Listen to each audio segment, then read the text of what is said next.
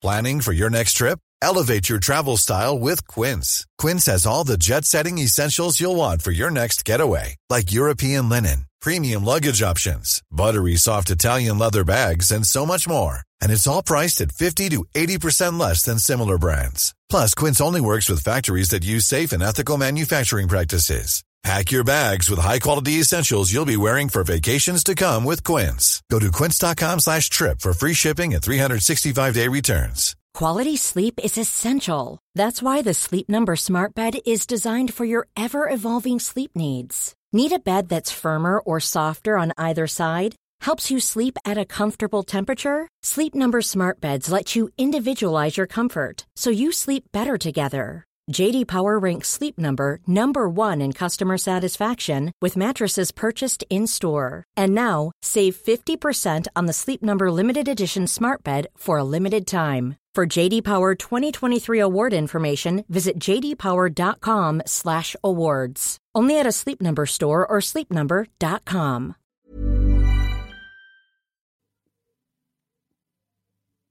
Are you there? Yep. You can hear me? All right, Yep. then. Happeners, let's do this then. This podcast is a Royfield Brown production.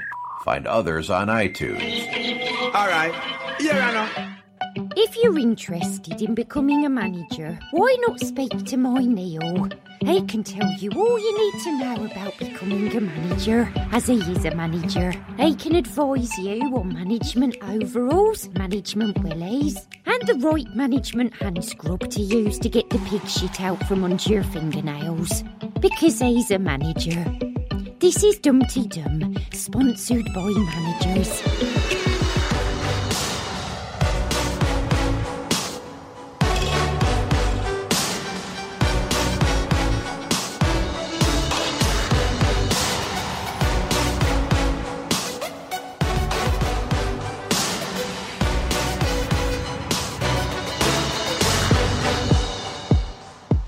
Hi everyone, it's Auntie Jean here. We are at the Old Fleece near Stroud and we've had a lovely roast dinner lunch. And I am with Barb, aka Kelowna Girl. Eric. Julie Harvey. And Barb and Eric are over from Canada again. And Julie is living up near Stratford on Avon at the moment. She's come a lawfully long way to be here, so that's lovely. We are going to sing you a Dumpty Dum. How good it'll be. Oh, my husband's here as well, but he didn't want to join in because, you know, he doesn't really listen to the Archers. He's a, why did I marry him? I must get a divorce. I must remember to do that. Anyway, are we ready after three? Okay, one, two, three. Dumpty dumpty dumpty dum, dumpty dumpty dum dum, dumpty dumpty dumpty dum, dumpty diddly dum, dumpty diddly dumpty diddly dumpty diddly dum, dumpty dumpty dumpty dum, dumpty diddly dum. Bye. Bye. Hey, folks, this is Dumpty Dum, the show about the reality docudrama that is centered on Ambridge in the heart of the Midlands. I'm the spectacular winning idea that is Royfield and sometimes Larry the Lamb. And with me, I have the massive allotment that is. Lucy Freeman. And the last part of Biggie's practical joke, folks, is you know, this week's Dumpty Dum comes from my auntie, your auntie, everybody's auntie Jean. Wasn't that lovely, our Luce? It was. Mm. Very tuneful as well. It was, it was. Normally, You when people have had a had a few a- ales, it's more about uh, volume than than tunefulness. But that was very good. No, no, absolutely. I don't think their liquid lunch was liquid enough, really. Well, no, not they- if they if they had a roast, it would all sop it up. The Yorkshires would sop everything up, wouldn't it? But I was on about a liquid lunch being like beer, drinking. Yeah, I alcohol. know. Yes. Oh, okay. Yes, I got Oh, that. yes. Sorry. right. Okay. I thought you meant gravy because I know I've probably said this before, right? But it is one of the many little downsides. There aren't lots of big downsizes to being over here in San Francisco land, but like they don't do gravy. There's not proper gravy. You can't get a roast. And there's no gravy. Gravy is a creamy thing over here, which is very odd. Like Ugh. gravy and biscuits. Yeah, it's not proper. So when there's a gravy and biscuits sit on the menu, initially you just think, how can I have gravy with digestive biscuits? Like it makes no sense. But it's the different biscuits in a different gravy. And I will say now, Lucy, if somebody else wants to send us in a dum dum, how can they do that? If you would like to tell me where I am in the script, Or leave us a prop prediction, then call us on 0203 031 3105 or leave us a message on SpeakPipe. Thanks to Cosmo for his podcast roundups. Yay! Shambridge for her brilliant voices. Yay! Mike Hatton for his character counts. And to Derek for the loan in the back bedroom. Uh, Derek has loved seeing the pictures of the new arrival at number 10 Downing Street, trotting about, weeing in corners. And then, of course, he got a puppy. Hey! On this week's episode, we hear views from Claire from Clapham, my Claire, uh, Paul Room, Paul Room, Witherspoon, and oh, I love my Vicky Cole. But first, folks, before all that good stuff, top of the shop, Lucy V. Freeman's Week in Ambridge.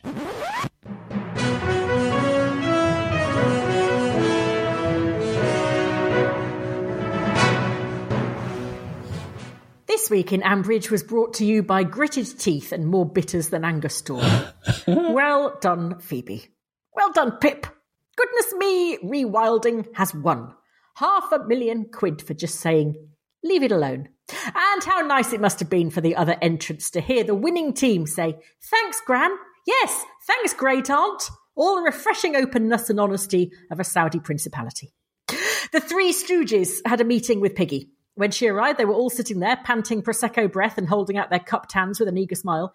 But instead of handing over the used tenners, as they were expecting, she told them there were a few sticking points they'd have to get over.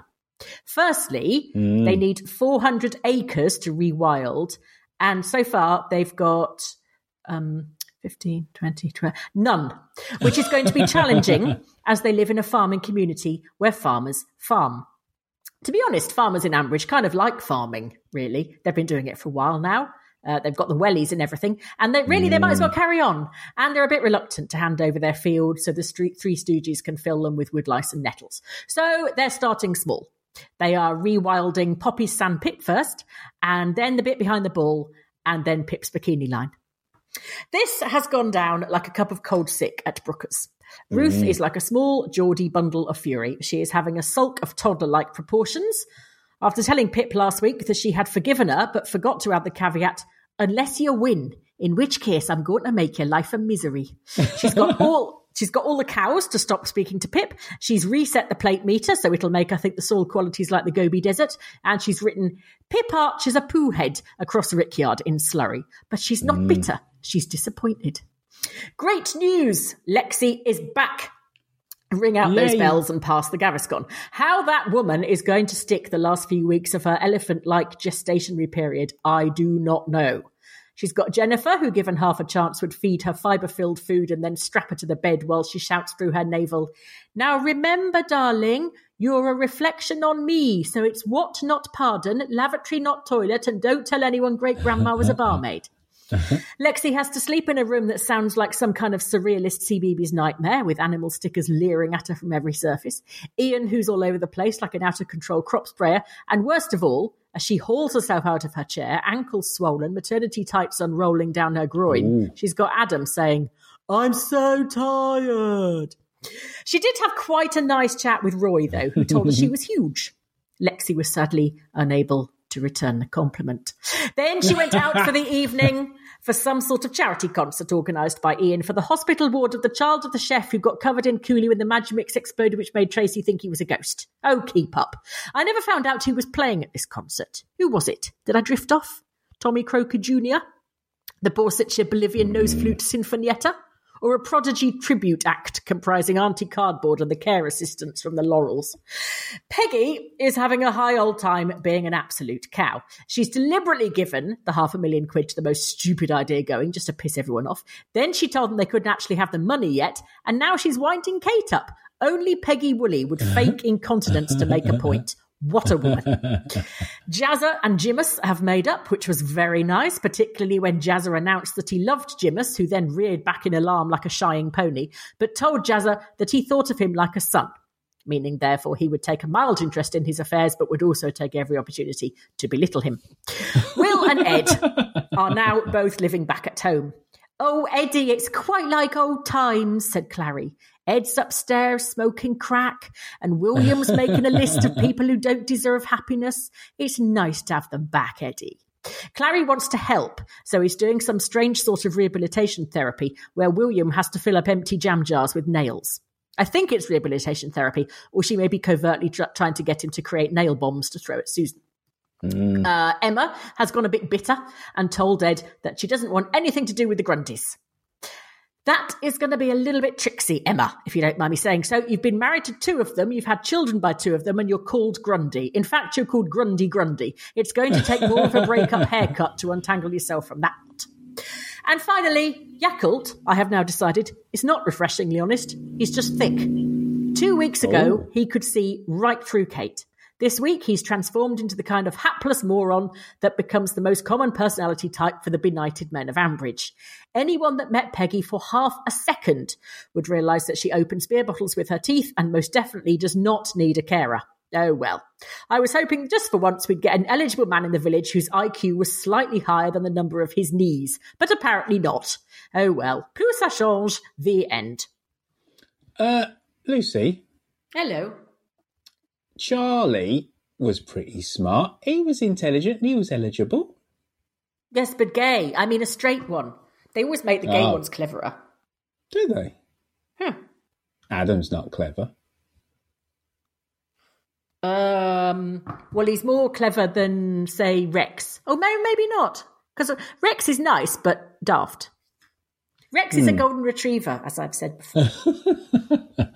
Well, I think, but isn't Rex also, hasn't Rex got a certain level of social intelligence? He's, he's Emotional very- Yes, he has. He has. That's what I meant, emotional. I Yeah. said social, I meant emotional. Hmm. There you go. Adam kind of has, does he? No, he doesn't. He doesn't, does he?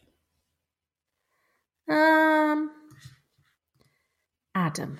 Uh, yes, I think he does. Hmm.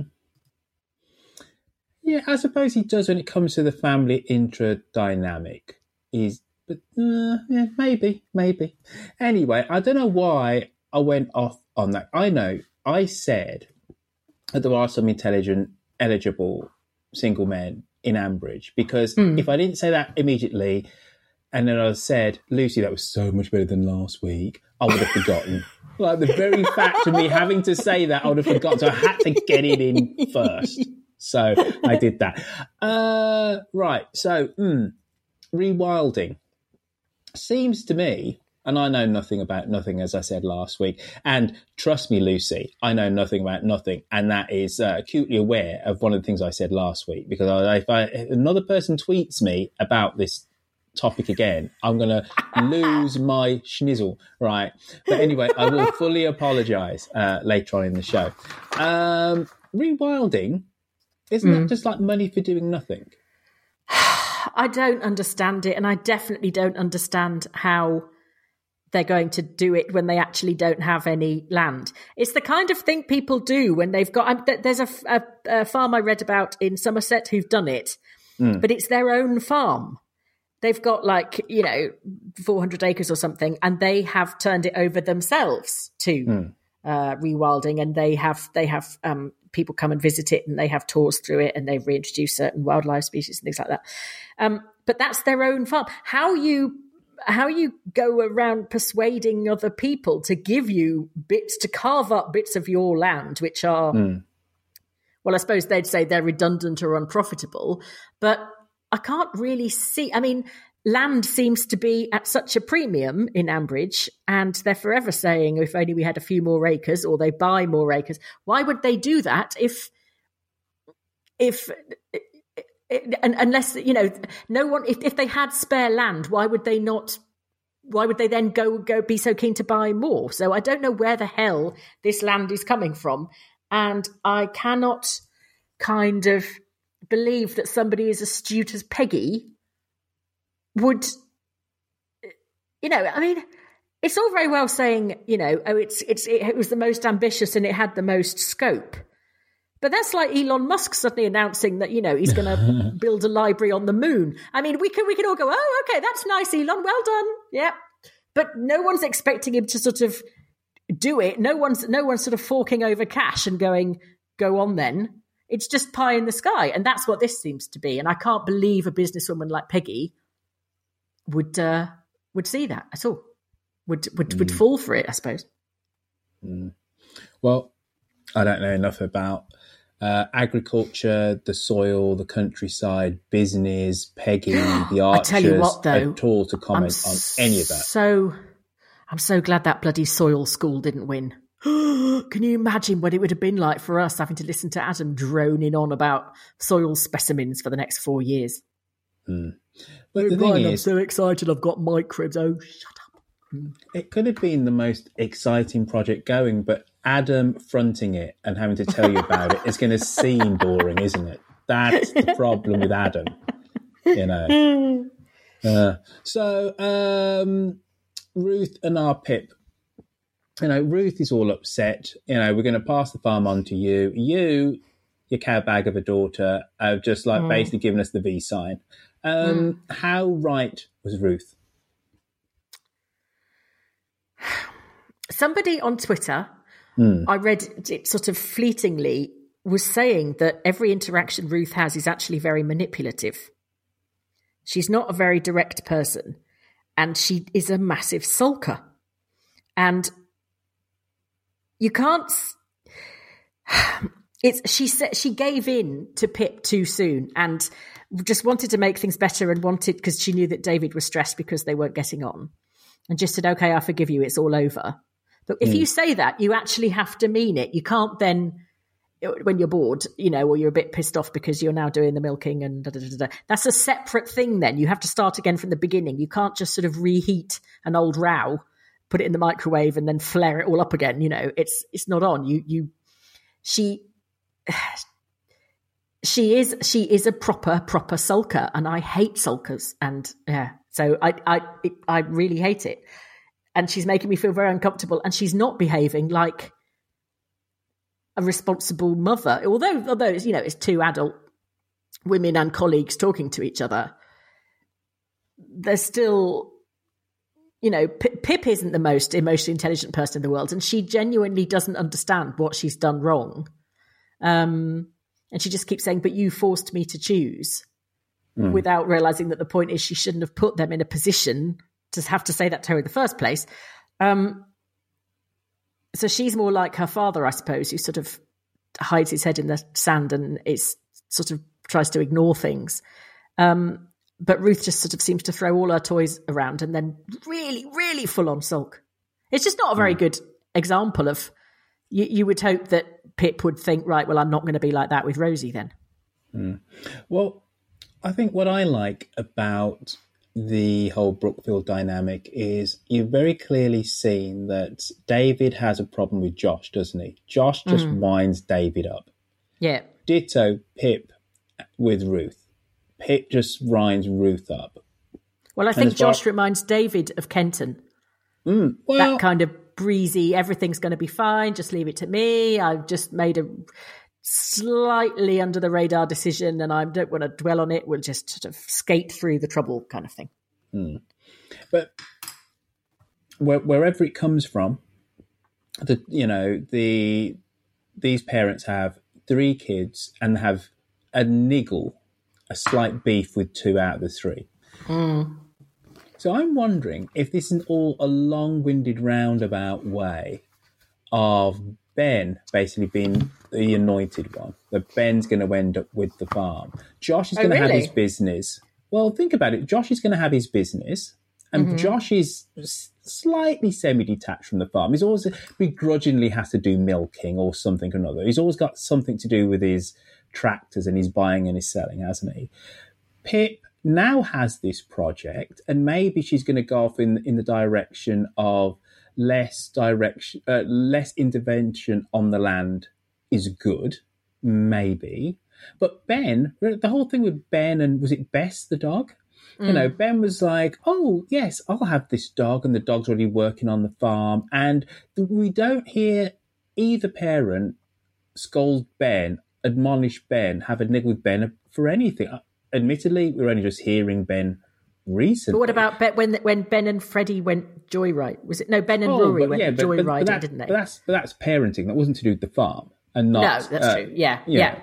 So Yeah. I just wonder if we're not basically seeing that. You know, that we're going to have a situation whereby you know, Brookers, because we've always thought this is going to be Pip's farm, and the very fact that Pip um, well, Pip isn't married, but like Rosie, sorry, Rosie is an archer, not a Fairbrother as well. You know, because I think at Brookie, there always has to be an archer in control. So I went, ah, so maybe, you know, Pip is going to pass it on to Rosie. But, but I'm thinking it might be Ben. Might be Ben. Don't know. I'm just putting no, I still there. think it's going to be Pip and Rex. Hmm. Which does go back to 1950s archers, a Fairbrother and an archer together. Mm. Mm, mm. Anyway, our Luce, um, I need to say sorry. Uh, so why don't we go on to some calls? So then, when the said right person says, Royfield, you messed up, dude, uh, I can then fully apologise to you.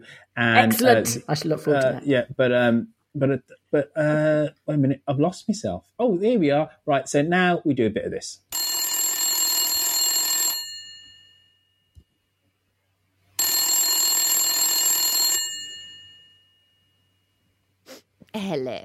Hello, Ambridge 3962. Right, first off, it's upper lower west east side. Hey, baby, I hear the blues are calling. Toss salads and scrambled eggs. Mercy.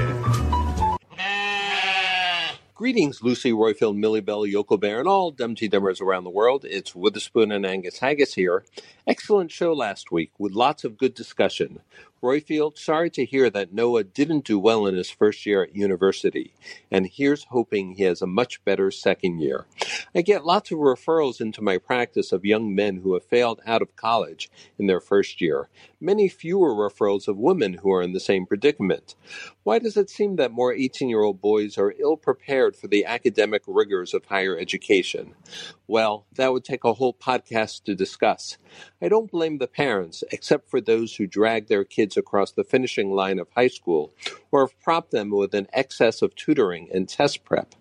But a lot of high school students seem to have received messages from outside of their parents that the focus of university is on partying and not academics, and don't have enough appropriate peer models. This leads us back to the archers. I've called the writers out on this before, so sorry for repeating myself, but in the 12 years or so that I've been regularly listening, I can't recall a young man going off to university. A few have outright rejected the idea. Even Dan hmm. chose a military academy, which is not the same as getting a university degree at West Point or the Naval Academy in America. We know that Alistair went to university, but there's never a reference to that. University types such as Rory and Russ are portrayed as effete losers. Even the prof, Jim, is portrayed as overly intellectual and not someone who rolls up his sleeves and works. So hmm. please, can we have one hmm. young man who is serious about his studies? Thank you. Signed Witherspoon. Named after Scotsman John Witherspoon. Writers, look him up. Oh, well, I can't talk on this topic because I got booted out of um, higher education Luce. But I, you know what? I had never thought that, but he is right, isn't he? He is. He is. Hmm. And it's interesting because um, there's a big thing at the moment about um, boys and their attitude to academic success and how there's a huge uh, sort of strata of boys who don't see being clever as aspirational at all. It's not something that Hmm. they're interested in. They judge themselves on very different criteria, which doesn't stand them in very good stead, which is why girls are often overtaking them. But Um, yeah, it would be really good to. to Hmm. Oh, hang on! Didn't didn't Toby and uh, Toby and Rex go to university? Yeah, isn't but- that where they did all But their? they, but they arrived at Ambridge afterwards. We didn't hear Yeah, them nobody's gone off, and their? And their right. attitudes too. Though what- what Adam is- did. He went to university and then went straight off to Africa to do his gap year. Mm, well, I, I wasn't listening when, when Adam did that. 'Cause I must Mm. admit, I was always surprised that there was a, a character called Adam that came back from nowhere, as far as I was concerned. All of a sudden, he was. Uh, they talked about um, Adam and um, you know him being in Africa, and all of a sudden he came back. I'm like, who the hell's this? You know, he Yeah. came from nowhere. He hadn't been in it for, for eons. Yeah. Um, but the whole this whole this whole thing about boys and further higher education um, and the, the attitude to intellectual smarts is somewhat of a, a, a chronic one to do with West Indians, West Indian boys, as opposed to African boys. That there is a, a real sharp divide that in African communities with, and this is in the US and the UK actually, that um, African boys and girls uh, do excel in in school and definitely in higher education, further education. Uh, but it's West Indians, specifically in, in the UK, West Indian boys. West Indian girls actually do, but it's West Indian boys that have um, a, a, much tougher time and then look for other um, other ways of getting social proof of worth, yeah. which are not to do with academia. Why do you think you know? that is? Um, well, there's there's one key difference, and I'm talking about the UK as opposed to the US now. But there's one key difference is that the pattern of immigration from the West Indies uh, or from Africa to the UK is very different. So the West Indians that came on Windrush from 1948 through to 1970s, the West Indians that came were fundamentally working class. And it's something which I documented in, in How Jamaica Conquered the World. Whereas African Oh. immigration to the UK is middle class. So invariably, if you know of a, a black accountant or doctor, they have an African surname, and you can look at it in in Parliament. Look look at look at it in Parliament. Not always. So you do have James Cleverly, um, but Kwasi Kwarteng, Sam uh, Giangaya. I'm probably mangling the surname. These are of African descent, and they're Mm. Tories. And then um, Diane Abbott on the Labour side, they're all of West Indian origin Mm. you know, so it pays. It, it you know, and it's one of these things which, if you're black, you know this. But yeah, that's um, really interesting. I'd yeah. never thought of that at all. yeah, yeah, yeah. It's it, Gosh. completely in British politics. You can see it. But Hmm. if you know of a black doctor in the UK, chances are, not always, but chances are, African surname, um, etc., cetera, et cetera. I say 'cause it's the, it's the Africans that came over always overqualified, but they had an idea, but they had an idea of social strata, but how to navigate the social system through edu- and to how to weight things slightly in your favor through education, etc., etc. The West Indians didn't. My so I've said before, my parents never once sat down and read read me a book, sat down with, Mm. with my homework, but they would say they were so pro education, but they didn't have the inherent tools to help. Yeah. They, Yeah. di- they didn't have those. They didn't have the experience. It wasn't learned Yeah. uh, behavior uh, for them.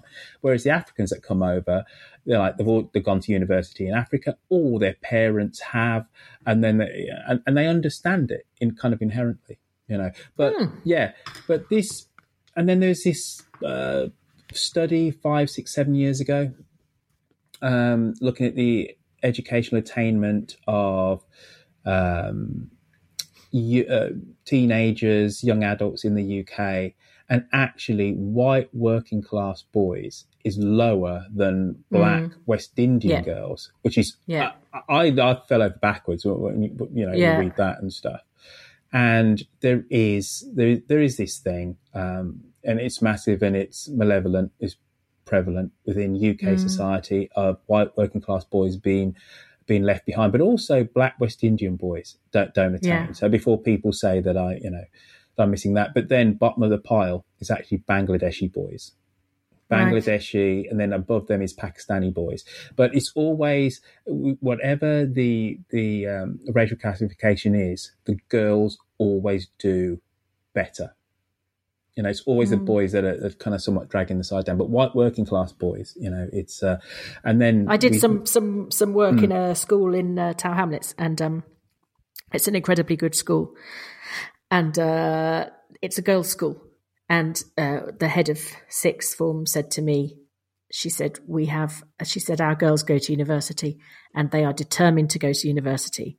And I said, "Is that because of their parents pushing them? Is that one of the reasons encouraging?" And she said, uh, partly, but she said also it's because they are desperate not to have to marry any of the their contemporaries Hmm. in Tower Hamlets because they are streets ahead of them.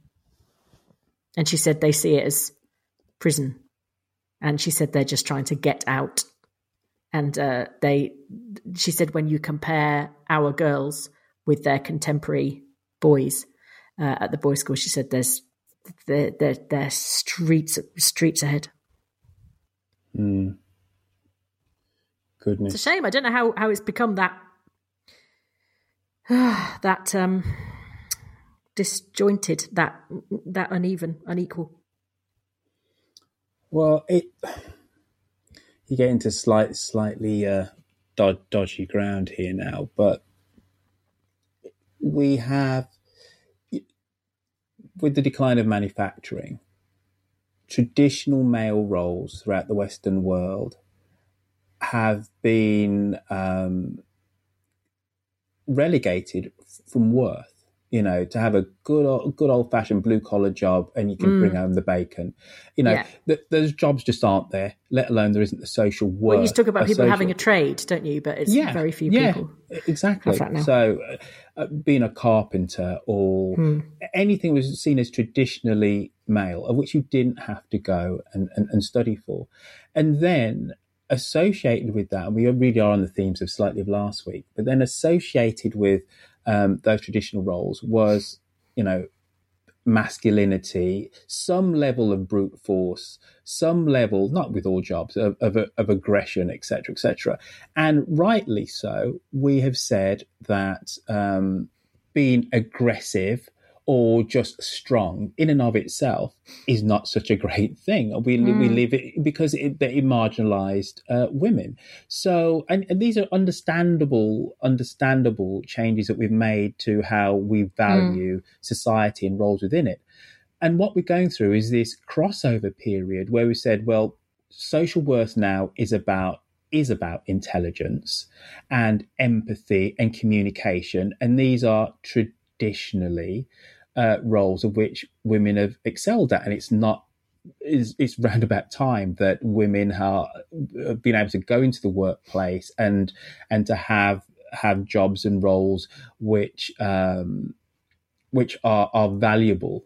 First World War, women went into the the labor workplace for the first time and excelled at actually a lot of those jobs which are seen as traditionally male in factories, munitions, driving buses. And as soon as the men Mm. came back, kicked out, kicked Mm. out, right?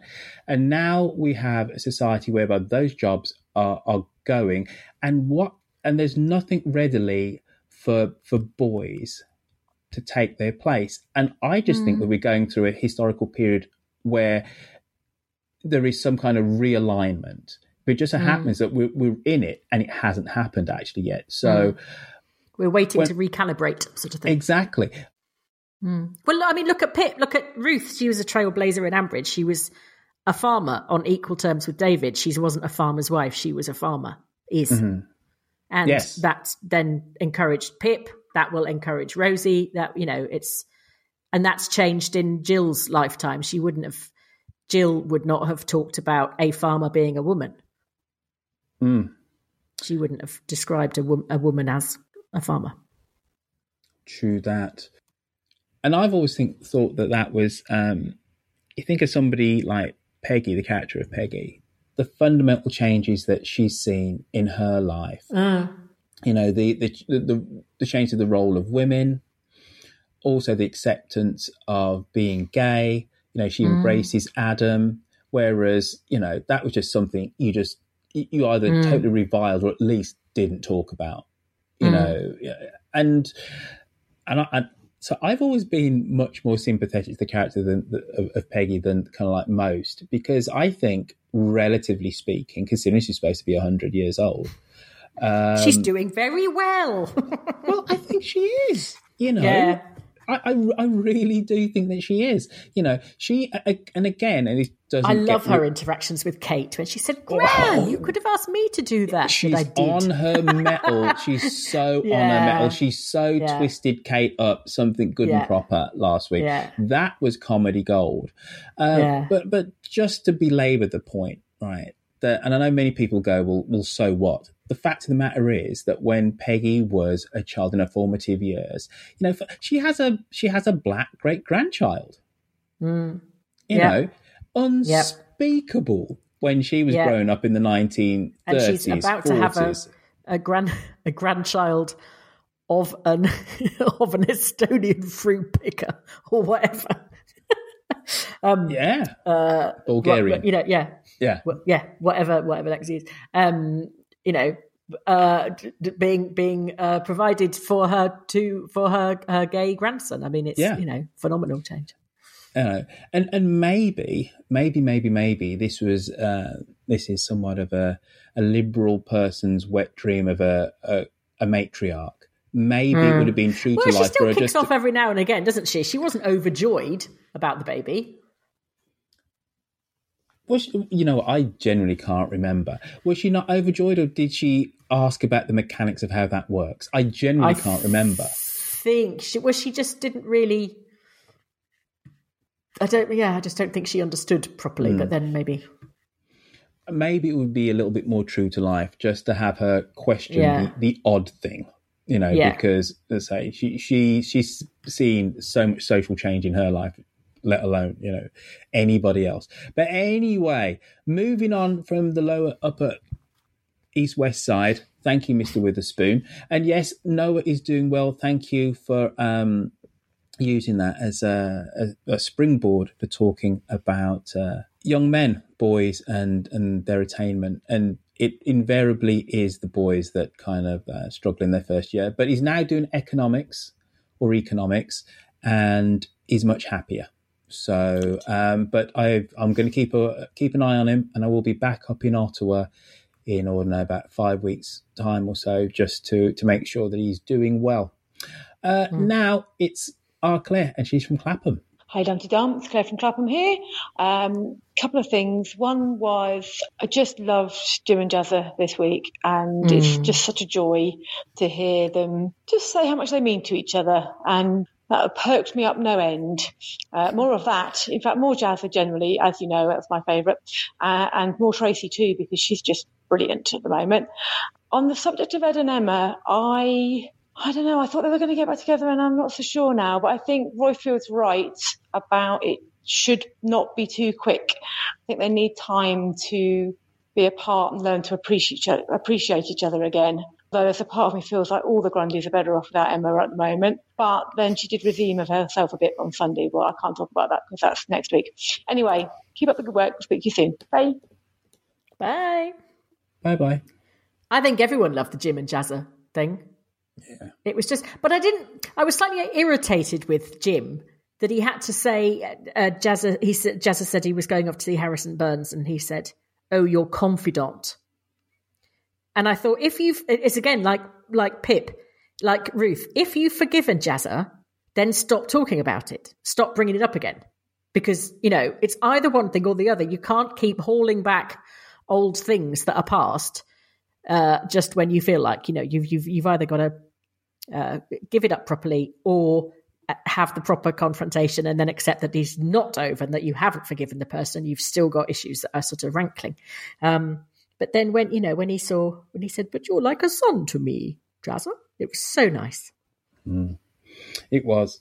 Um, and we, I think we all kind of worried after Jazza ran after Harrison Burns that um, Mm.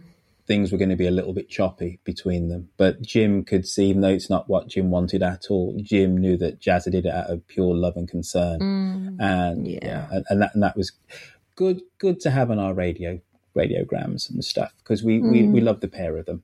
Um, what do you reckon to this quiz malarkey? Because we didn't talk about it last week, did we? Oh, I found it really a bit pointless. Really, It just uh, I didn't really understand. I mean, I know it, it it got it got Jim out of the house and it got Will out of the house. It's more like occupational therapy than anything else. But um, Mm. yeah, it was it's fine. It's just a bit really. But I, Mm. I, I don't like quizzes anyway, and I don't like li- listening to other people I doing pretend quizzes Did- on the radio. When when I first met you, Mm. when you you you were still basking in the glow of doing an Ambridge quiz night at some boozer. No, no, no, no. I like doing. I like being the quiz person. Ah, writing it. I don't like. I don't like doing it. I find it unbelievably boring. Mm. Yes. well, I tell you what. Quiz question comes up. What's the current? What's the currency of Poland? I now know the answer, uh, Liz. But uh, let, let let's move on. Let's move on because uh, Maddie, Maddie does take me to task. Uh, now let's go from my brother from another mother. It's Paul Room. Uh, hello, you two. It's uh, Paul Room here. I just wanted to uh, call in and say loving the show as ever, and uh, also an observation really about. The uh, the actors must find it difficult as in the various interviews you know when they're not working obviously they want to be in the uh, archers as much as they can but the same must be true of the script writers. I heard recently a radio recording that surely has been written by one of the archer script writers um, for Specsavers to encourage people uh, to have a hearing test. Bizarrely because they offer hearing aids so i'm told. Anyway it's set on a farm and uh, as a couple not unlike Ruth and David, he is hard of hearing. She says to him, "Oh, look, it's um, about to rain. Can you get the sheets in?" And he replies with the Oh. lovely, "Right, you are." But then there's a lot of barring and hoof stamping, and he uh, gets the sheep in, and there's a load of sheep in the house uh, with much hilarity. Uh, but anyway, yes, it, it just struck me with the right you are in there in the, the farming way, and it was it was good having Keri back this week, writing with a right you are from Clarrie on Sunday. Loving the show. Bye. and we're I guess loving watch out back. for that. Hmm. I quite like the idea of them using the archers um, uh, sort of uh, tropes on on a Specsavers advert. That's very good. Very good indeed. Very good indeed. Uh, Saz Paul Room. I think Paul Room only like called in because a couple of weeks ago on that um, clip show, um, he got bigged up because he hasn't called in forever. No, Just- no, he hasn't saying. actually. No, exactly. He, Hmm. he, heard- he heard himself mentioned, and he's like, "Oh, best call in." So, do you think what we should do is maybe like dig up some clips of Goddess Diva, uh, Maeve, you know, like, troll through the. Once a week, just mention, have nostalgia time where we talk Yeah, about someone yeah. that doesn't call in anymore. Do you remember this caller in or everybody? Jacqueline Berto. Where, where's Jacqueline gone? Don't ask Hmm. me, mate. Mm. Anyway, uh, maybe we'll do that. But here is somebody who, oh, she's been a stalwart for years. It's my Vicky Cole. Hi, everybody. This is Vicky from Sri Lanka. Um, I'm calling in on Friday, so I've just heard Thursday's episode. Absolutely wonderful moment between Jim and Jazza. I, I love that. Thank you, scriptwriters, for that. It was beautiful. But otherwise, um, I'm sure lots and lots and lots of people will call in about Will and that situation, so I'm not going to say anything about that. Uh, I want to say that what I thought would happen has happened. I am very grumpy about the conservation bollocks and how can that stupid proposal have won? How can they Yeah. not have had the land already lined up? How can it not have been made clear how the money would be distributed and when by the trustees? How is everybody describing it as ambitious and innovative? Because, as far as I can see, they just stopped doing anything to the land and let it go back to where it wants to be. How is it sustainable? How is it going to make any money? How is it going to produce any food? I think the whole thing is nonsense. Um, I guess that maybe it's designed to fail at the first hurdle um, because they're not going to be able to get 60% of the land committed, are they? Um, and from what I've heard, they need blocks of land, not little parcels here and there. Um, so I guess if they fail at the first hurdle, then maybe the story will be that the money goes to Brookfield as the runner up, and then we'll just see how the, the dynamic between Ruth and Pip plays out then. Um, oh, I don't know. Bit boring at the moment, but anyway, perhaps it will get better. Anyway, lots of love to everybody. Bye. Vicky, never ever say it's a bit boring at the moment because as soon as someone says that, something absolutely ludicrous happens the next week, and then every we're flooded with calls of people going, "This isn't realistic at all," so you can't win. So never ever say. Just revel in the boredom because it Mm. means that nothing bonkers is happening. True that. True that.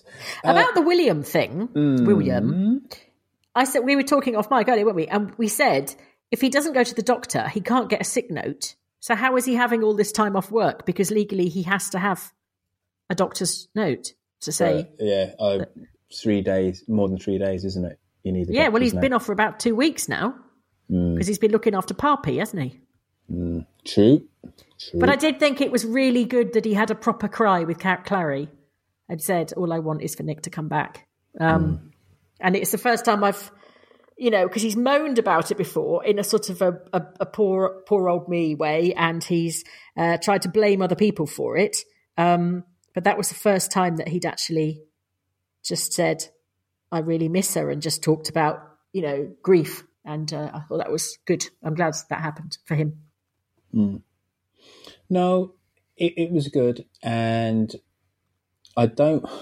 This makes me sound evil now, but I don't want you know the the ocean going liner that is Will Grundy to do an about turn immediately. You know, just go 180, the bang. You know, Yeah. let's have this slow, gradual turn to some level Mm. of nor- normalcy when it comes to him, him and his behaviour with, with other people.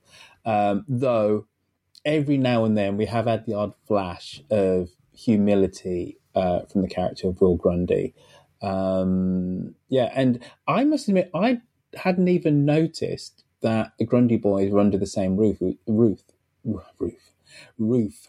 It was only your Under the same monologue. roof. My God. Oh, you know, I our roof likes to be on one. top. it was um it was your your monologue and I was like, Oh, bloody hell, oh yeah. Yeah, yeah. Because Ed's gone back home and, and they're looking after Mm. William. So yeah. So that in and of itself um is is is heartwarming because both of them need support for very different reasons right now, and and maybe maybe maybe uh, them being in, you know being cheek by jowl with each other, they can also mend their their kind of differences and stuff. So anyway, Hmm. uh, so that was Vicky Cole. We've done Paul Room. We've done Claire from Clapham. Maddie we've done now, isn't? Witherspoon. Yeah, mm, all right. Sorry. Yeah, now, now, now it's Maddie. Uh, apologies will commence at the end of this call. Hello, this is Maddie from Ottawa. I'm a second time caller in a row and also was at the Toronto meetup, which was great. Which reminds me, um, now that your son is at university eh, in Ottawa, University of Ottawa, maybe Carleton University, which one? Maybe, you might want to consider an Ottawa meetup one day. There might be others like us around here. And I'm very happy to lend the flat that we have, Pat and I have, which has got nice views and is on, on a high floor and is big enough, I think, for a an Ottawa meetup anytime. And thank you to you, Royfield, and to Lucy for the wonderful podcast and all the others who are the hosts, because it's really a pleasure. However, there's a couple of things I Uh-oh. wanted to comment on last week's podcast. one is highly positive, the other one not quite so. So the first one, Lucy, you're the first to use the word, the adjective plotical. And I love it. I think it's exactly wonderful and right uh, because all these things that are happening right now will co- one day come and bite us on the bum. And with the Archers, that means it's a long term aspect. It Yeah. has been going on for decades, and there's no reason why it can't go on forever and ever and ever. So, plotical is what we should be looking out for and not necessarily criticize every twist and turn that we see. However, Royfield, you will find when you check that Poland is not in the Eurozone and therefore, therefore does have this water and is not going to use the pounds either, I don't think, with all the goings on in, in the British uh, Parliament. But apart from that, wonderful stuff. And from last week's episodes, just one thing. It was funny when David was moaning to Tony about the fact that they, Brookfield, had lost half a million pounds. Poor Tony has literally lost half a million pounds from his Yeah. inheritance. And to what? Oh, yeah, and and to what? Uh, right, Maddie. Uh, word to the wise: time yourself next time, and and uh, you'll you'll get get all your admonishments in in your two minutes. But yes, Lucy, I had tweets, had an email, had uh, yeah, people saying, "Dude, did you know that Zloty is still used in Poland?" I apologise, Lucy. I took you to task. Thought I was being a smart ass. I was like, you know, tried to pull the rug from underneath you. The zloty is still the currency of uh, Poland. I'm very sorry. I got a geography thing right. La la la la la. Yes, yes, you did. Yes, you did. Yes. Well, we've been doing did. this for four and a half years, and I've been wrong every other time. So I deserve just one, don't I? Mm, yes. I think the next map corner should be brought to you by Lucy V. Freeman and Claire from Clapham. Oh because obviously I- I am that would be a very, very quiet Lucy V. Freeman and Claire from Clapham doing a lot of talking to compensate. For to me. be fair, all I do, just like with you, I just hang on to your coattails as you just like breezily go through this show. It's the same thing happens with Map Corner, you know. So, so just hang on to Claire, and she'll guide you through uh, an Okay. hour of entertaining Like map talk. Just- yeah, yeah, okay, exactly, right. exactly. So, but Maddie, thank you for the call. Noah's at the University of Ottawa. Is now doing economics, as I think I said before, um, and he's got a place just off Rideau, so he's very close to the downtown, and he, he can he can walk to uni as well. Though um, I think he catches the bus. Uh, he's very close to the university there, and he's got a great place with four uh, lovely young men. Uh, one of them's he came from Kuwait, the other one's come from Vancouver, and the other one's come from the other side of Hamilton. I've got London, Ontario on the brain, but uh, four lovely, uh, great young men embarking on their studies, working hard, and uh, they all seem to have each other's back. Now, as for a meetup in Ottawa, um, I would love that. I'm going to be in Canada Land. I think the month of October before we do Dum Dum. And as I said, I'm going to go up and just check on Noah. I'll call him Munch Boys. Go back to call him Munch then. I'll go and check on Munch just before um, I, I, I fly fly back out. So um, so maybe um, if you're serious, uh, ping me uh, an email or a tweet or something or another, and we'll see if we can't drum up a, another couple of people to join us for this meetup. Because um, yeah, that, that'd be a nice thing to do in Ottawa. Lucy, do we have any emails? No. Oh, not one. Nope, not Oh. a one. Crumbs. So, right, just before we go on to um, the, the Millie Bell social roundup malarkey bit of the show, um, have we gone through everything that basically the major things that happened uh, last week? So I got no notes. I said to you off mic, um, I had no time to do notes because I'd just come up come off a, mid Atlantic. So Ruth and Pip beef, Jim and Jazza made up, rewilding nonsense. Uh, Jacob and uh, Kate, we touched on that a little. Uh, Peggy, uh, kind of cleverness to do with Yakult and Kate. What else was there? Nothing. That was it. Right. There really wasn't a lot last week. Okay, so just before we go on to um, the end bit of the show, don't forget, folks, November the 9th, get your tickets to come to Birmingham. Quite simply, go to dumdum.com. It's the first thing on the homepage. Hit that link, it'll take you through to the town hall website. You'll get Angela Barnes, Funny Woman Supreme. You get Susie Riddell, who plays Tracy Horrobin. You get Lucy Freeman. You get Great Three Comic Women. And then you get Mr. Fluff uh, and Fuck Up uh, thrown in just right at the end. Just some semblance of, uh, you know, balance, but for all the negative reasons. So I'll be there as well. But they're, but they're, those three are great, and you never know, we might squeeze out another Archers actor into the mix too. But you were saying, but you were saying, uh, Lucy, that uh, Tracy Horrobin's having a tear at the moment. Oliver and the Ghost and Tracy. That's what we haven't talked about. I think um, uh, quite a few people are thinking: Is Tracy going to be the next uh, chatelaine of Grey Gables? Because she does seem to get on so well with um, with uh, with Oliver, Oliver. and he seems to have a real soft spot for her, and it's nice.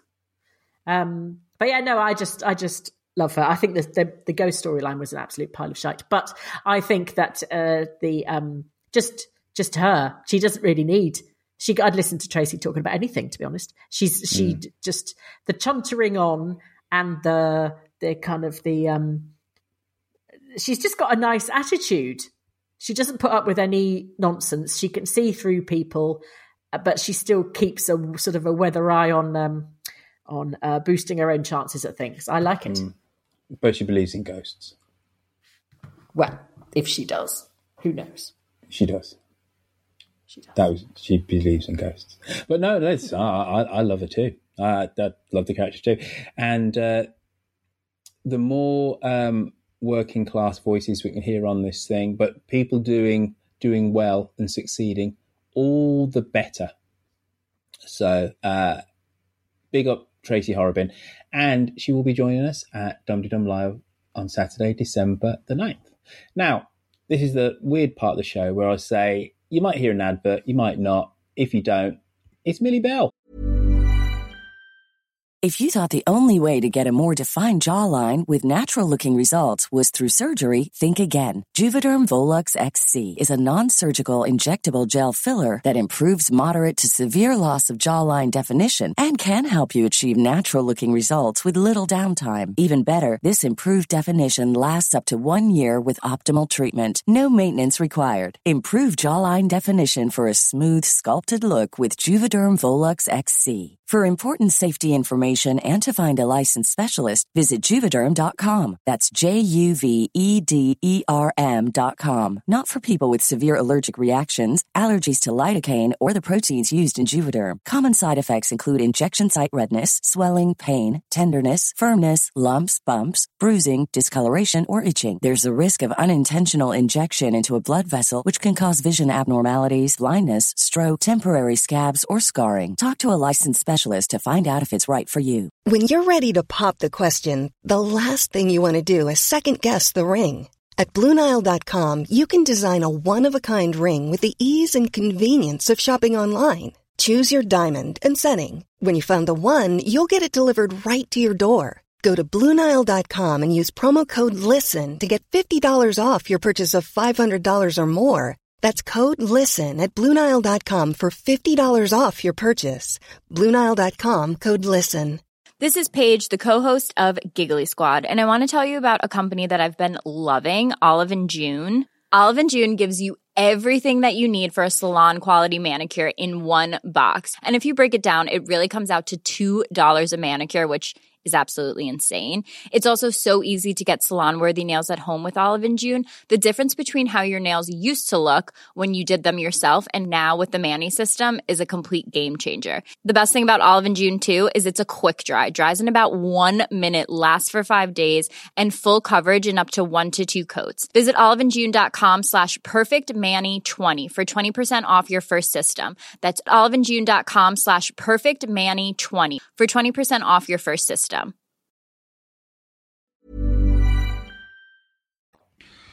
Hello, it's Yokel Bear here, taking a Oh. break from watching the BBC Parliament channel with increasing horror. Oh. And some confusion. So, anyway, um, The Archers has been quite a release from, you know, reality this week, so let's get on with it. We started the week talking about Yakult. Oh no, sorry, that's the yogurt, isn't it? Jakob. Um, and I said that actually I really like him. Um, his absolute direct way of talking. Um, and I thought that the um, scene with Peggy and Kate and Jakob was hilarious.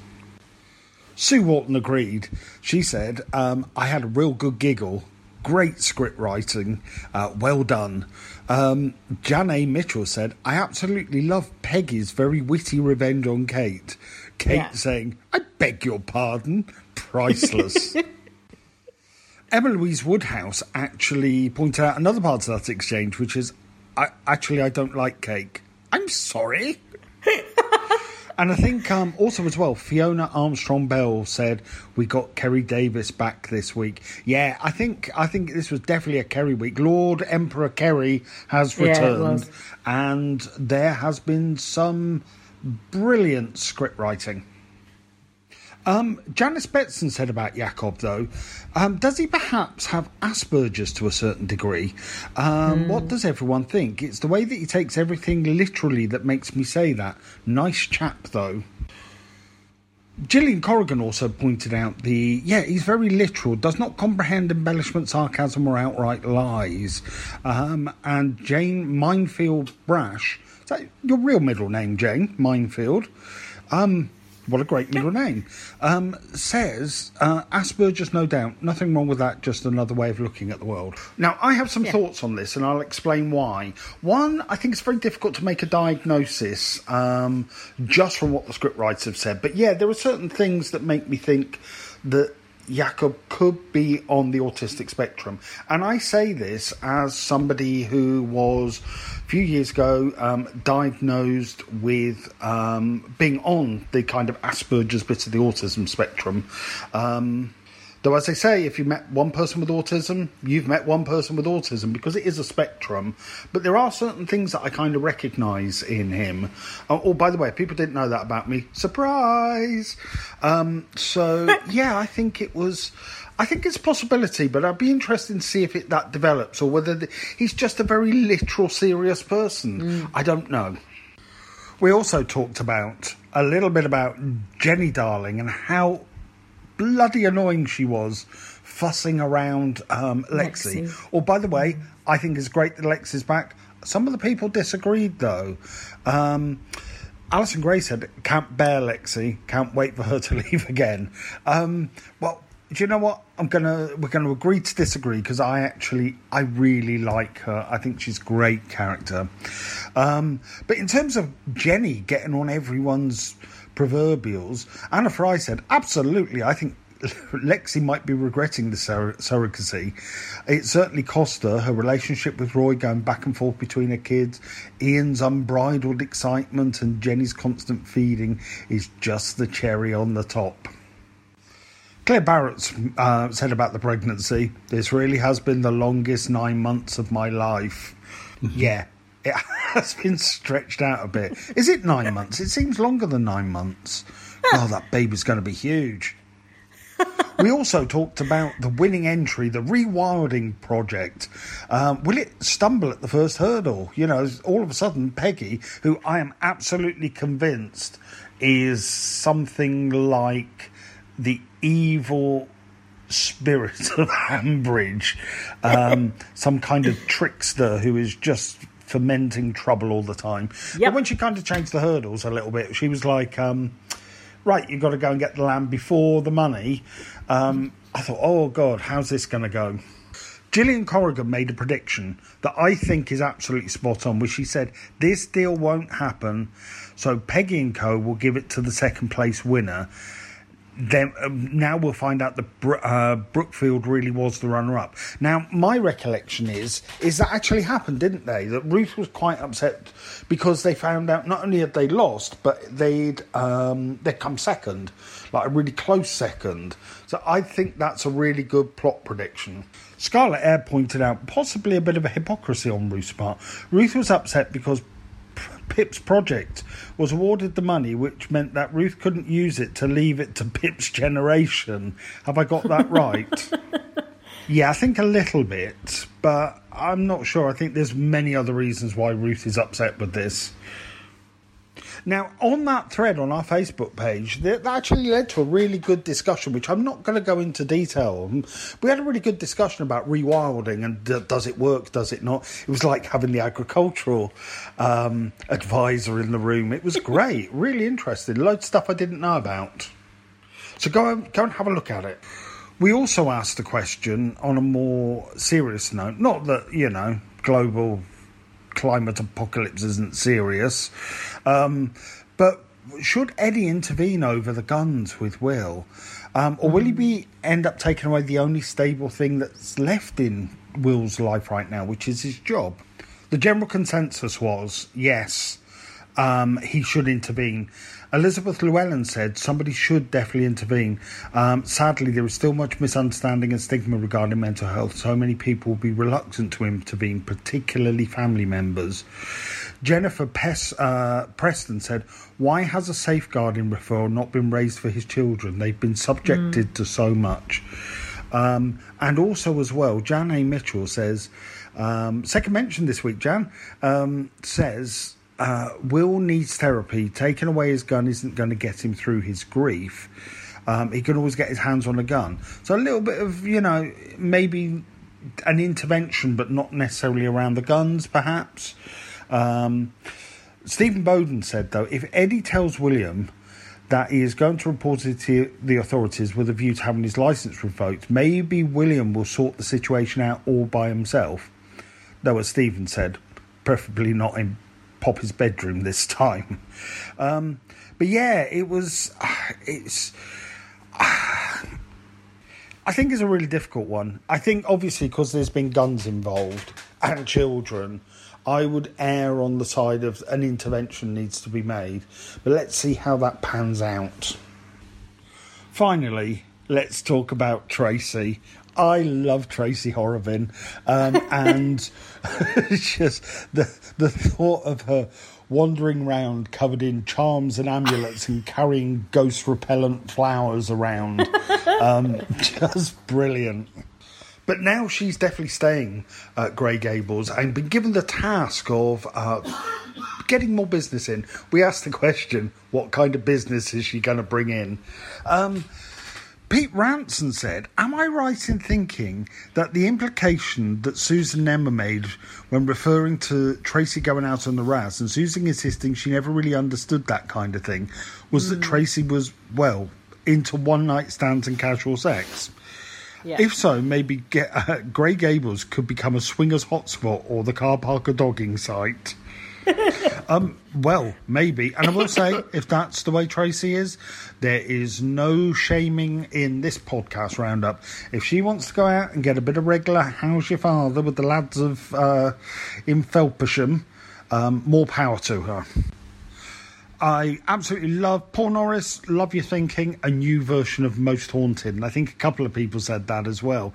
Yeah, can you imagine Tracy Horrobin in night vision just screaming around Grey Gables at two in the morning? Um, Stephen Botley said Fifty Shades of Grey Gables. Yeah, well, we don't want to know what's going on in the rooms, do we? Um, Matthew Penny said, hopefully nothing to do with Tracy's pipes. Hmm, pipes. Didn't know Tracy was a plumber. And finally, Vicky Cole said, maybe Ian will need to put chili on the menu. God, no. That certainly would turn it into a swingers club.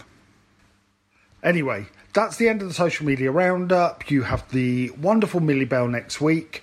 Um, and I'm off now to um, deal with the, the political crisis in this country in the traditional British way, I'm just going to pop down to the Winchester, have a pint, and wait for it all to blow over. Bye. uh, bye bye, Millie Bell. That was Millie Bell, wasn't it? Sorry, Mr. Bear. I think she's got a bit of a cold, if it was her, mm. yeah. yeah. That, funny, funny, an Aussie with a cold sounds like a bloke from the West Country. Funny. Funny things hmm. you realise. Hmm. Now, uh, Luce, uh, it's time for you to hit us with some newspaper headlines that are humorous, nonsensical, and just okay. bloody funny. This is a classic Mirror headline from this week. Mm-hmm. Dad left starstruck after Queen legend Freddie Mercury appears in his pork chop.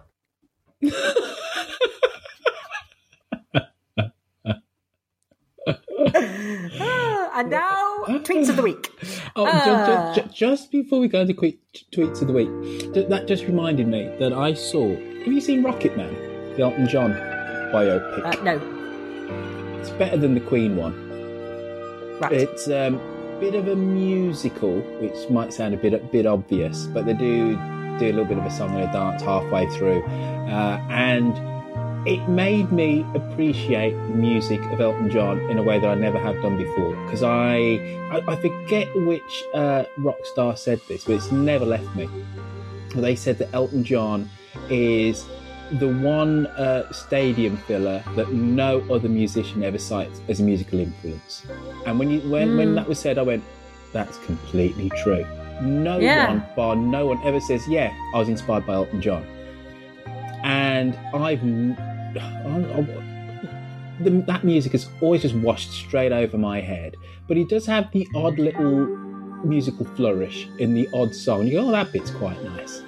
But it, it, it but it, it, it was, it, it's good. I, I really enjoyed it. Saw it on the flight from Minneapolis to, to San Francisco and watched it I said I'm going to watch this. I'm going to hate every second of it. It's actually really good. The bloke who I forget his name, who plays Elton John, uh, it's great. It's very enjoyable. It's better than the Queen biopic, and um, yeah.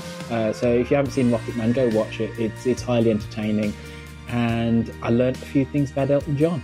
But yeah, he is the one big musical star of the last 50, 60 years that no one ever cites as a musical influence. But mm, yes, it's good.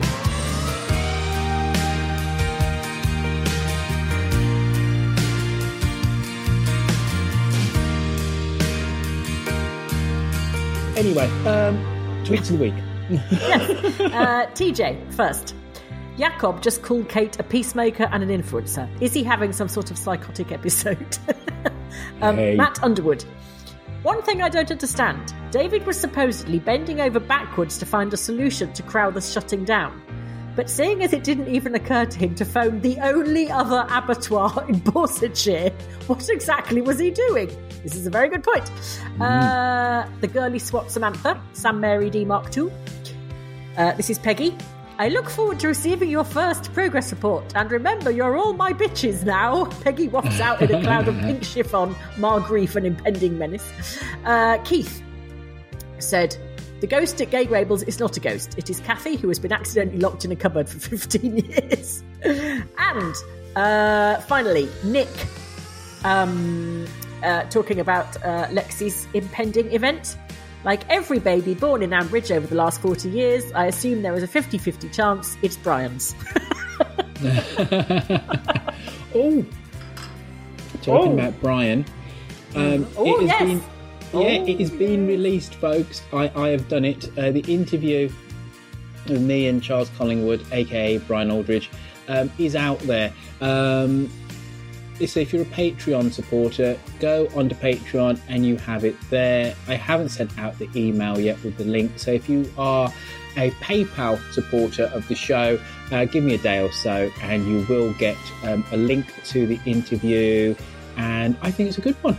I think it's a good one. Um, he's such such a lovely bloke to chat to, and um, you never know, he might be coming along to Dumteedum Live. You just say right at the end, Roifield, let me know a little bit closer to the time. So you never know, folks. But uh, the interview is out there, and and then next, Lucy is you and uh, and Barry, aka Ed. Oh, yes. So uh, our people are speaking to his people, and hopefully that will be arranged. That means we're talking to him. Yes. yeah. There's no people, it's just us. uh, folks, dumteedum.com. There's awesome things on there, like um, a link to go and buy your tickets for Dum Dum Live, or even the shop. You can, because the thing is, if you're going to turn up, you've got to turn up with the right apparel. Absolutely. And, and that means a Dum Dum t-shirt or apron or or hat or anything that has the legend Dum Dum on it, and pro- probably a pair of wellies, I reckon.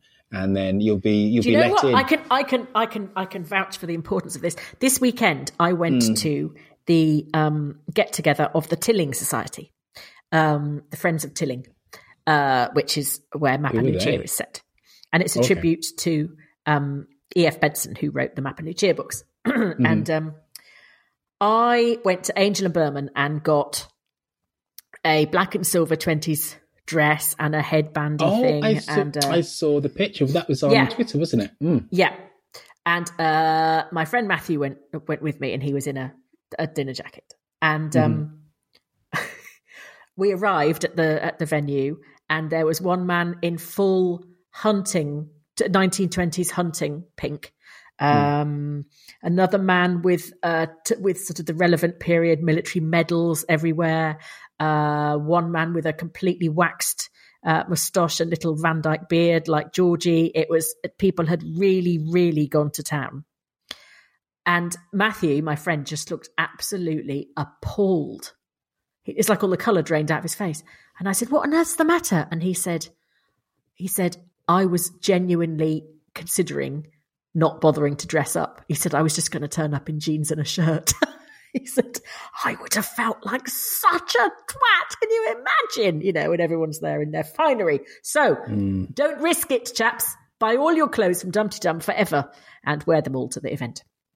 Mm, absolutely. Uh, there's a wonderful uh, little documentary about the history of cosplay, which I just saw last week. Ah. And futuristic costumes were what they were called back then. It started in 1939 at the first World Science Fiction Convention in New York.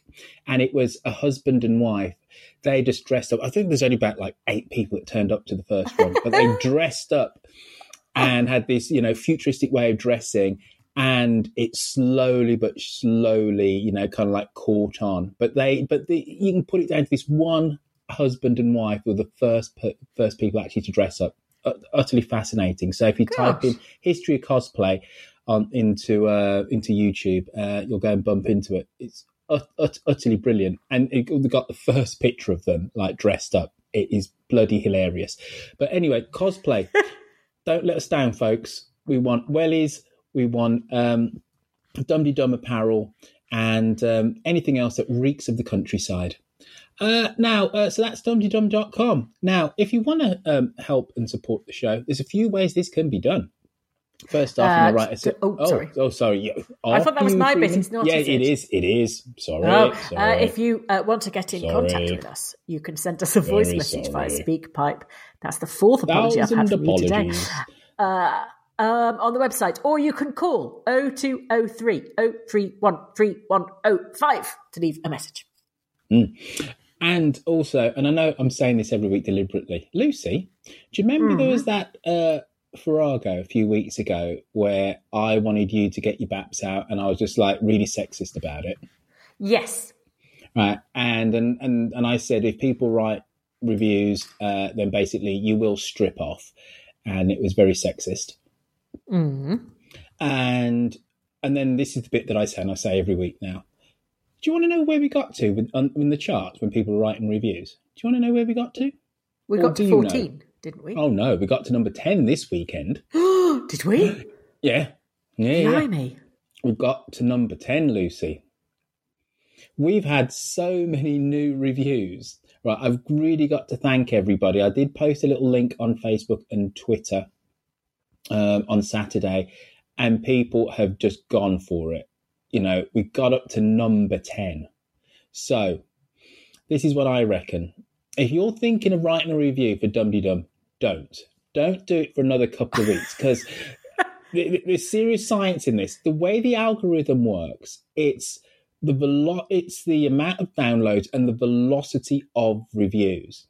And they don't tell you exactly how, how they calculate it, but it, those, those two things are really important. So, in approximately two weeks' time, after the next Dum Dum, I'm going to say, write a review on this specific day. And it's going to be the day that, that we release Dum Dum. So, we're going to release the Dum Dum on a day, and then we're going to say, write reviews on the day. And I reckon we can get into that top three because I know it's to do with how quickly the reviews come in and the show having a lot of downloads. If we can get to number 10 on a bit of a whim, we can definitely crack that top three. So if you're thinking of writing a review, don't until I say so. Just saying.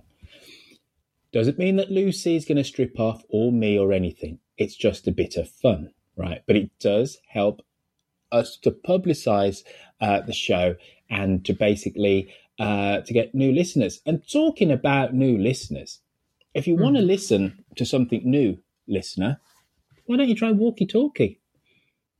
So Lucy Freeman's Walkie Talkie is out. It's in the wild, so to speak. And she's who, who do you speak to this week? Um, well, normally it's anonymous, but it was pointless trying to make this anonymous because uh, her voice is extremely distinctive. It's Stella Creasy, the MP. Oh, and it was a bloody good one. you know what I love about when I uh, edit your walkie talkies What? is I actually forget that I'm working. I just listen and I'm actually being entertained. And then get to the end and think, oh shit, that's a bit long. you know, I'm like, oh, you know, it, it, it's lovely. You really do transport me, and I do. I I am on that walk with you and the person you're walking with. So, uh, big props to you, Mrs., uh, for doing a wonderful show. So, if you have um, some spare capacity in your noggin for another podcast, why don't you do Walkie Talkie by uh, my wonderful friend Lucy V. Freeman because they are rather good. They are absolutely excellent, and um, you get a nice bit of music right at the end too. So uh, listen to walkie talkies because they're ace. Uh, yeah, another way I saw Stella's mum today. Mm. Um, I Yeah. saw Stella's mum today. I haven't seen her for ages, and uh, she said I listened to that. I listened to it, and she said I, I rang Stella and I said you didn't tell me that you broke the dishwasher. And Stella said, "No, you were too busy mopping up the sick in the passage."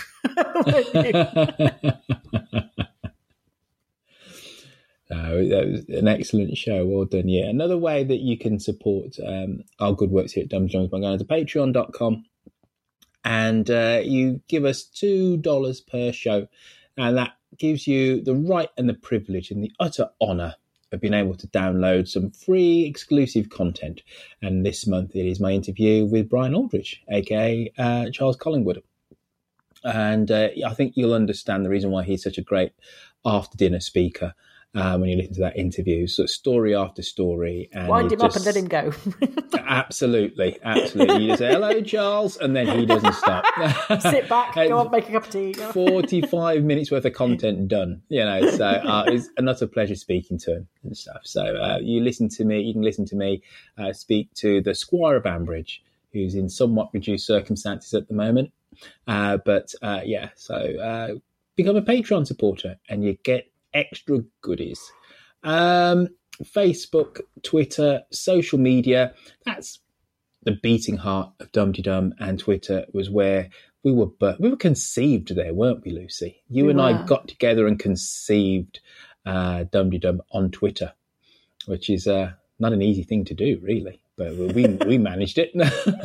and so on Twitter, you can follow me where I'm at Roifield. Lucy is at Lucy V Freeman.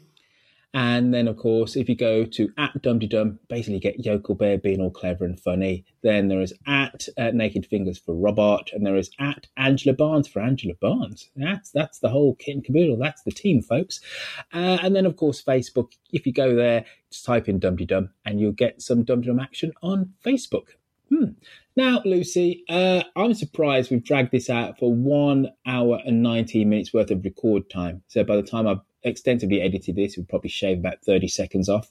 Because, uh, you know, uh, I, um, do you have any last parting words you'd like to say to the mass Dum Dum listeners throughout the four corners of planet Earth? Uh, no, apart from have a very nice week. Mm.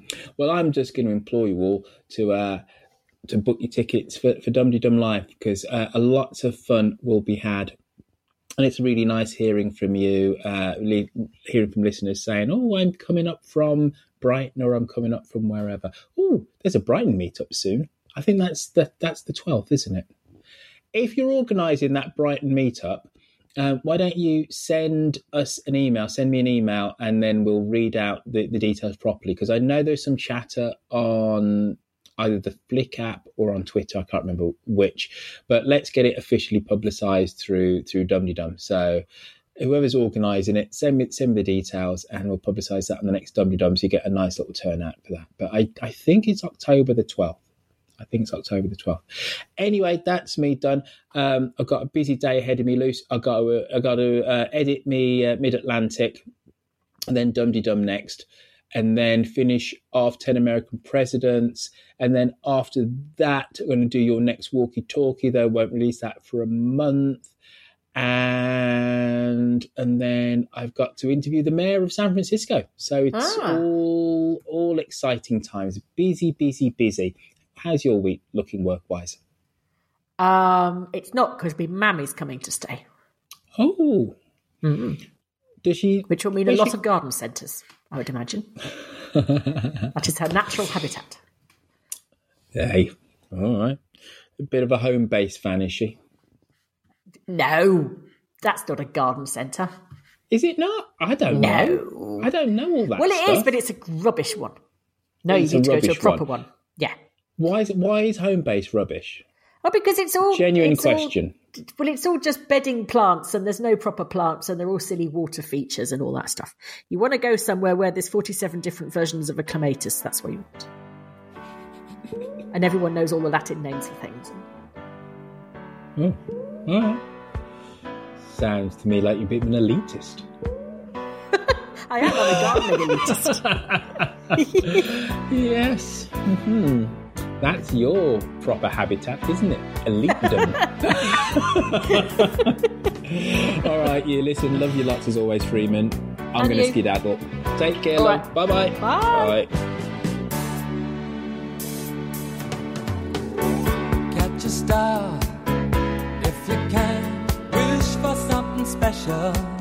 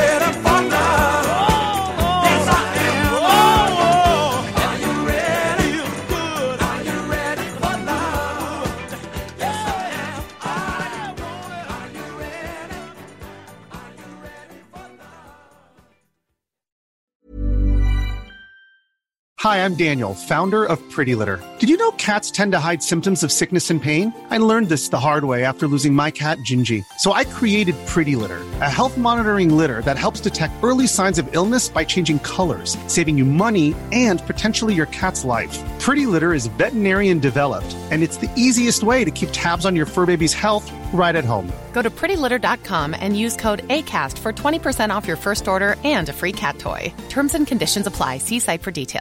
Planning for your next trip? Elevate your travel style with Quince. Quince has all the jet setting essentials you'll want for your next getaway, like European linen, premium luggage options, buttery soft Italian leather bags, and so much more. And is all priced at 50 to 80% less than similar brands. Plus, Quince only works with factories that use safe and ethical manufacturing practices. Pack your bags with high-quality essentials you'll be wearing for vacations to come with Quince. Go to quince.com slash pack for free shipping and 365-day returns.